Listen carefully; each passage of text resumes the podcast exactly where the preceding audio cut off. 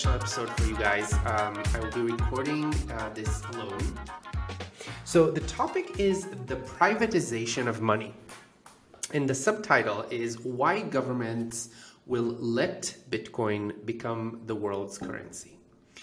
Uh, this is a controversial topic, but why did I want to write this? Uh, there's many pieces out there written about the relationship between governments and Bitcoin, and I thought of coming to it uh, from a fresh perspective. So the purpose of this video is to basically explore a thesis, and a thesis under which governments uh, choose to not stop Bitcoin. And uh, I'm not saying this will happen, but uh, what I wanted to do is just start from a desired end result. Bitcoin becomes the world money, and just examine a scenario under which it could happen, right? This is only a scenario. I don't know if it will happen this way, but I think I have a pretty good case of why it could happen. And the main thesis uh, is you know, Bitcoin supporters in general, what they say is uh, governments cannot stop it. So I don't agree with this statement. I don't agree that governments cannot stop Bitcoin. If the governments could put people on the moon, uh, stop the Nazi regime that at some point ruled a huge chunk of the world, uh, destroyed the USSR, which was a government that had lots of nukes, sent the first man into space and back, um, and governments still stopped them, they can stop Bitcoin. We can talk about, uh, you know, what it would take for them to do this, and it's not going to be trivial, but they could do it. Uh, and, and we can talk about this later. Another thesis is that governments are not efficient. Uh, they're lazy. They lack political will. They don't have the resources to commit. Uh, and that's why they won't stop it. So, this is a little bit of a more believable argument, but it assumes that Bitcoin isn't significant enough. Now, if Bitcoin isn't significant enough for them to want to stop it, uh, it's not very interesting. Uh, so, if Bitcoin fulfills its promise and becomes the world money, uh, it, it and it becomes a threat to government revenues. A cost-benefit analysis of the governments would justify committing the resources required to stop it. Now, I want to be very clear here. Uh, this argument uh, actually makes me sleep at night because until Bitcoin becomes significant enough for governments to want to stop it, we still have a lot of upside. And, and I've discussed this with some of our guests. Uh, you know, I think Bitcoin can just take all of the market share of gold, which would put it at around $500,000 per Bitcoin, and governments will not care at this stage. Uh, they're lazy, inefficient, all of these things, right? Uh, I think it will still hold when Bitcoin uh, reaches 500,000. So you could stop the video now and and go to sleep, you know, without worrying too much. You still have more than a 10x uh, upside before governments start caring. However, I like philosophical ideas and I like to just like think of different scenarios. And so that's why I thought this this video is still um, good for us to make. Now, Basically, uh, I want to explore a scenario under which governments choose to not stop Bitcoin, right? So, so they basically look at it and they say we could stop it, but we choose to not stop it. Uh, the only way under which this could happen, uh, again, given the fact that Bitcoin is significant enough and a threat, you know, to uh, the current regime, is if it increases the government's tax revenue. Now, this is very controversial to say that an adoption of Bitcoin as global money will increase uh, the government's tax revenue. So that's why I want to make the video to explore this scenario.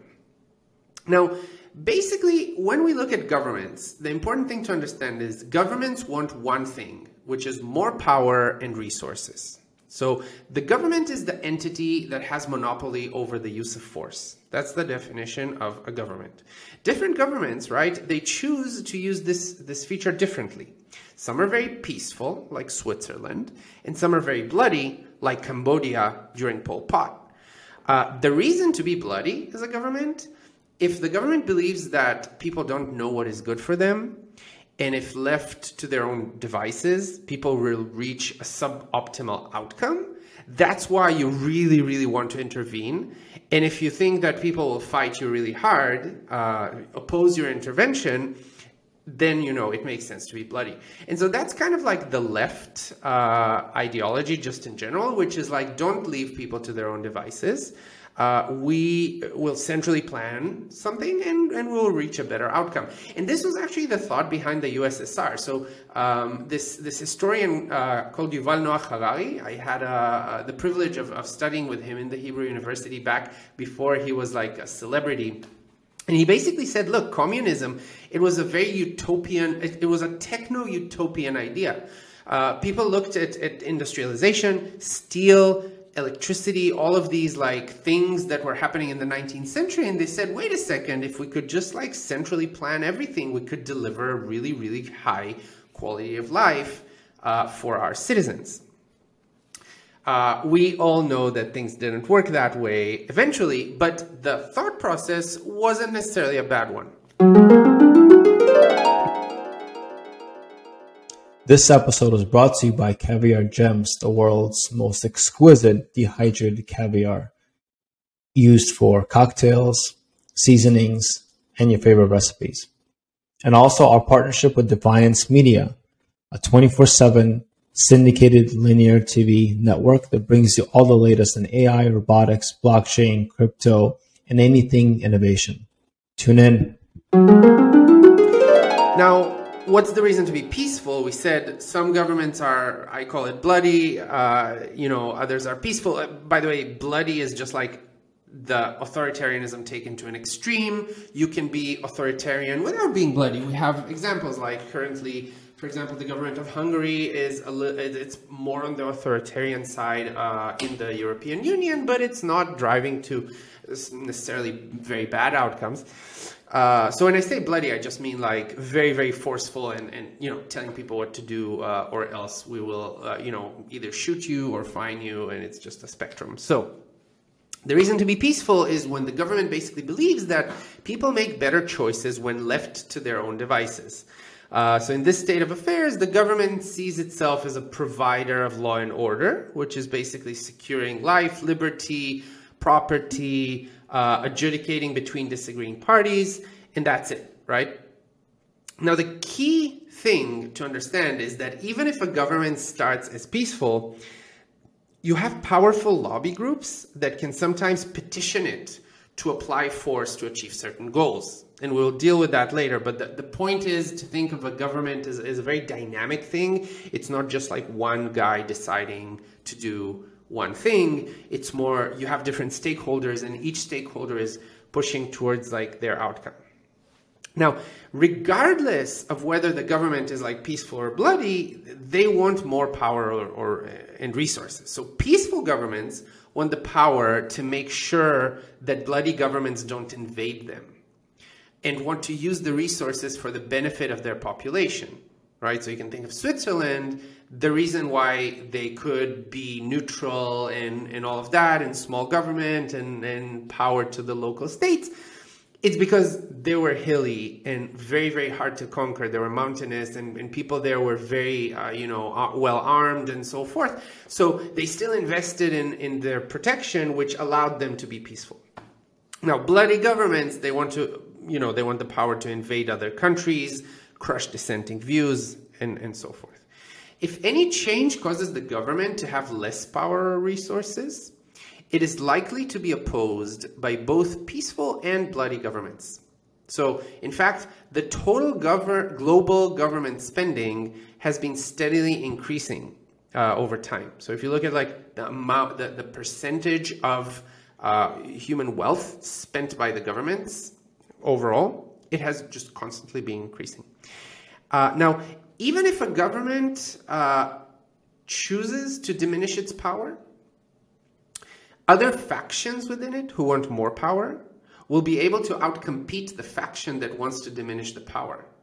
So, this was very well explored in the book The Road to Serfdom, where they basically say groups who believe in grabbing power are more organized by definition, and they can have basically an, uh, uh, an influence that's uh, an influence of the political process that's like outsized. It's it's more than just their uh, share of of power because they're more organized And they're also comparing with groups who are more individualistic. So, uh, you know, in the budding USSR, right after the revolution, the anarchists who were among the people who supported the taking down of the king were among the first ones to be sent to gulags by the Bolsheviks that were just better organized. So there, there was this revolution, and this happens many times. It happened in Iran, where several groups wanted to take down the Shah, and within the people who wanted to take him down were communists and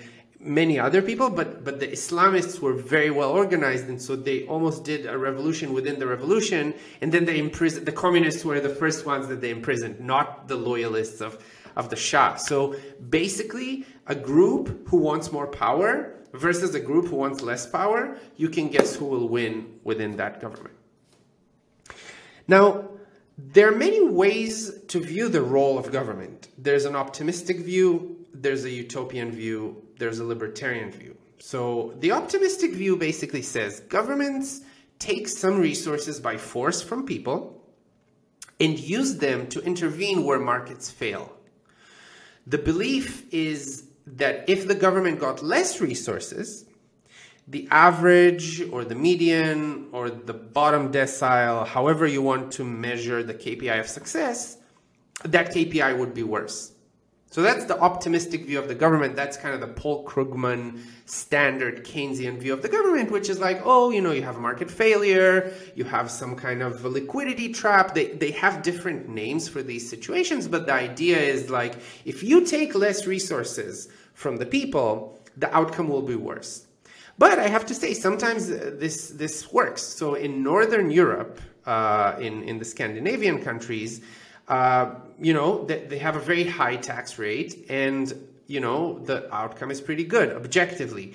The problem with that is that it's really hard to prove a counterfactual. So what would have happened if the same societies right they're educated they are hardworking, they have lots of natural resources, whatever you think of the societies of North, Northern Europe, what would have happened with less government intervention? And we'll never know that because it's very hard to run an A B test in a society that's homogeneous. Uh, you know, many times very different types of government. Uh, you know, happen with many different types of, of societies. So it's really hard to say take one society, split it in two, do two forms of government, and look at what happens.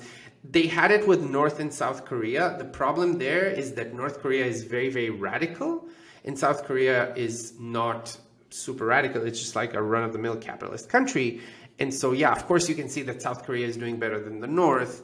But the question then would have been what would happen if North Korea was just like South Korea, but with a higher tax rate? Really hard to prove that or to, to think intelligently about that. Now, it's also very hard to prove what would the intervention do on the long run. So you could say, uh, for example, if the Federal Reserve they stepped in, they bought a bunch of mortgage-backed securities in 2009 to prevent the housing prices from collapsing further. This helped homeowners who had underwater mortgages. It did not help people who were renting. It made it harder for them to buy a home. Now, the net benefit analysis of this uh, intervention is really hard. If you wouldn't have intervened, a bunch of financial institutions would go bankrupt, more people would lose their jobs. Uh, you know, many bad things that the policymakers were trying to prevent would happen. On the other hand, the price of real estate would be much cheaper. People would find other jobs and then be it would be easier for them to buy a house. So which of these two forces is stronger? Not a trivial question to answer. So that's the optimistic view. Then there's the utopian view, uh, which I mentioned before, which is the governments, they take all the resources from the people and they redistribute them in a centrally planned way and the utopian belief is that if we only gave governments some more control, they could solve a lot more of humanity's problems. So that's sometimes called let's legislate poverty away. Um, so, two thoughts here. A, this has never worked. So, the, the worst genocides were created by governments who took absolute control in order to make the world a better place. Uh, I mentioned Pol Pot in Cambodia, uh, Hitler, you know, even though he was anti Semitic, which you could say it's a bad thing, I'm, I'm a Jew, I have many people in my um, family that uh, survived the Holocaust. But the point is, he believed that he's making the world a better place, right? Like he believed that for the German people, it will be much better if you know he eliminated all, all the other people. So my point is, even if you believe that the governments have good intentions, the outcomes are pretty bad. Um, now, why is that never a good idea? It, this has been described many, many in many, many places. Uh, the main issue is that central planning cannot reach better decisions than distributed planning because it's very hard for the government to know everybody's preferences, right? So, you know, no matter you take the smartest PhDs and you put them on a board to decide what types of cars to make, no matter how smart they are, it's very hard to get the opinion of people about what cars they want. And, and this matching between people's opinion and the production is what the free market and what distributed uh, calculation makes. And so that's why central planning has never worked until now. However, I'm open to the idea that this may one day work. Uh, for example, if you have an artificial intelligence system that can make better decisions than humans, and if you have like really cheap energy. Uh, so imagine you, all of the goods and services are a function of energy. And so cheap energy, imagine nuclear power plants everywhere with perfect disposal of the nuclear waste. You can basically create anything for a marginal cost of zero. And then AI can distribute the, the goods among people based on the long term benefit that the goods provide. And if all of this works, we can create a super high standard of living compared to today. Uh, and, and, you can see sometimes autocratic states like the United Arab Emirates, they can deliver a really high quality of life to their citizens just because they're very wealthy. So if you could create abundant energy, it's almost like becoming more wealthy. Now, that's the utopian view of the government. It has never worked until today. Maybe will work someday in the future. Now, the libertarian view of the government is basically the government is like a mafia right? It's like a gang and it extorts protection money by force. They treat their subjects like a farmer would treat cattle and extract resources from them.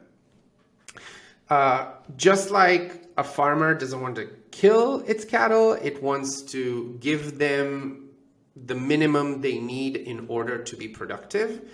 So does the government treat its citizens. They know that if you tax above a certain rate, uh, the productivity will fall. So that's why the taxes are not at 100%, but they capture as much of the economic activity as possible in order to enrich themselves.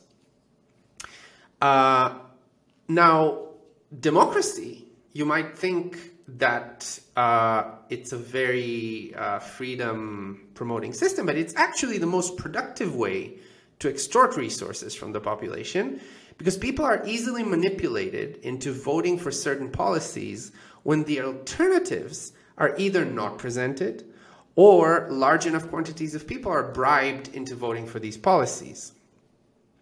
In the USA, there are only two choices for presidential candidates, and none of them, for example, run on a ticket of cutting down the military by 50%.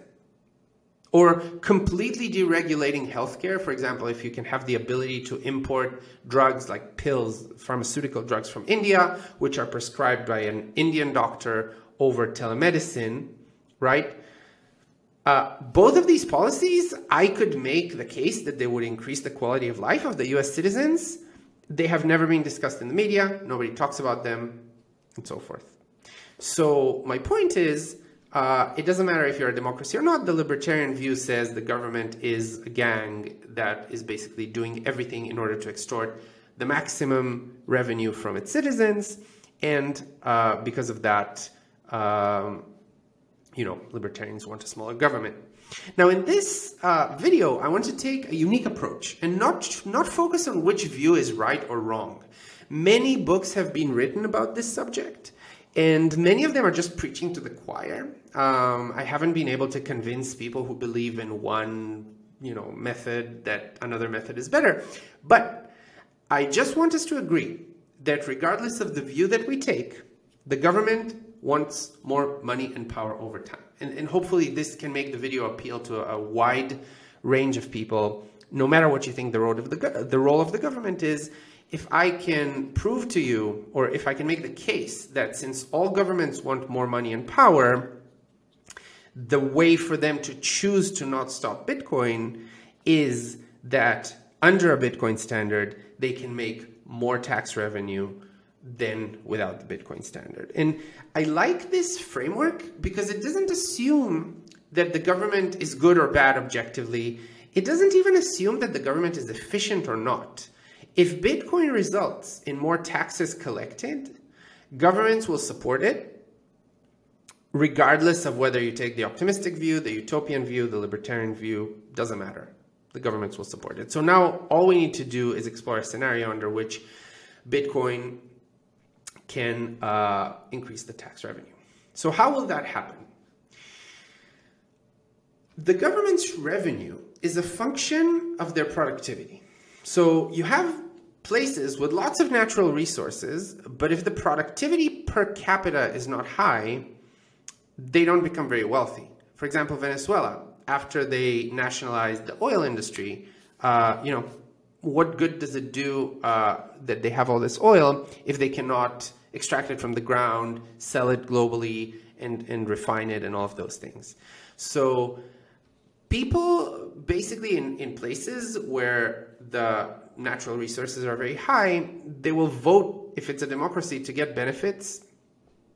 And so the only way an economy can become wealthy is if the average person is more productive than the benefits that the government gives them. Otherwise, it's just a short lived thing, like in Venezuela. Hugo Chavez came, he gave a really high quality of life, but it was not sustainable because everything was contingent on the price of oil. And when the price of oil collapsed, all the benefits stopped, and, and then people are in a really hard uh, place. So, the key to a wealthy society is a productive society.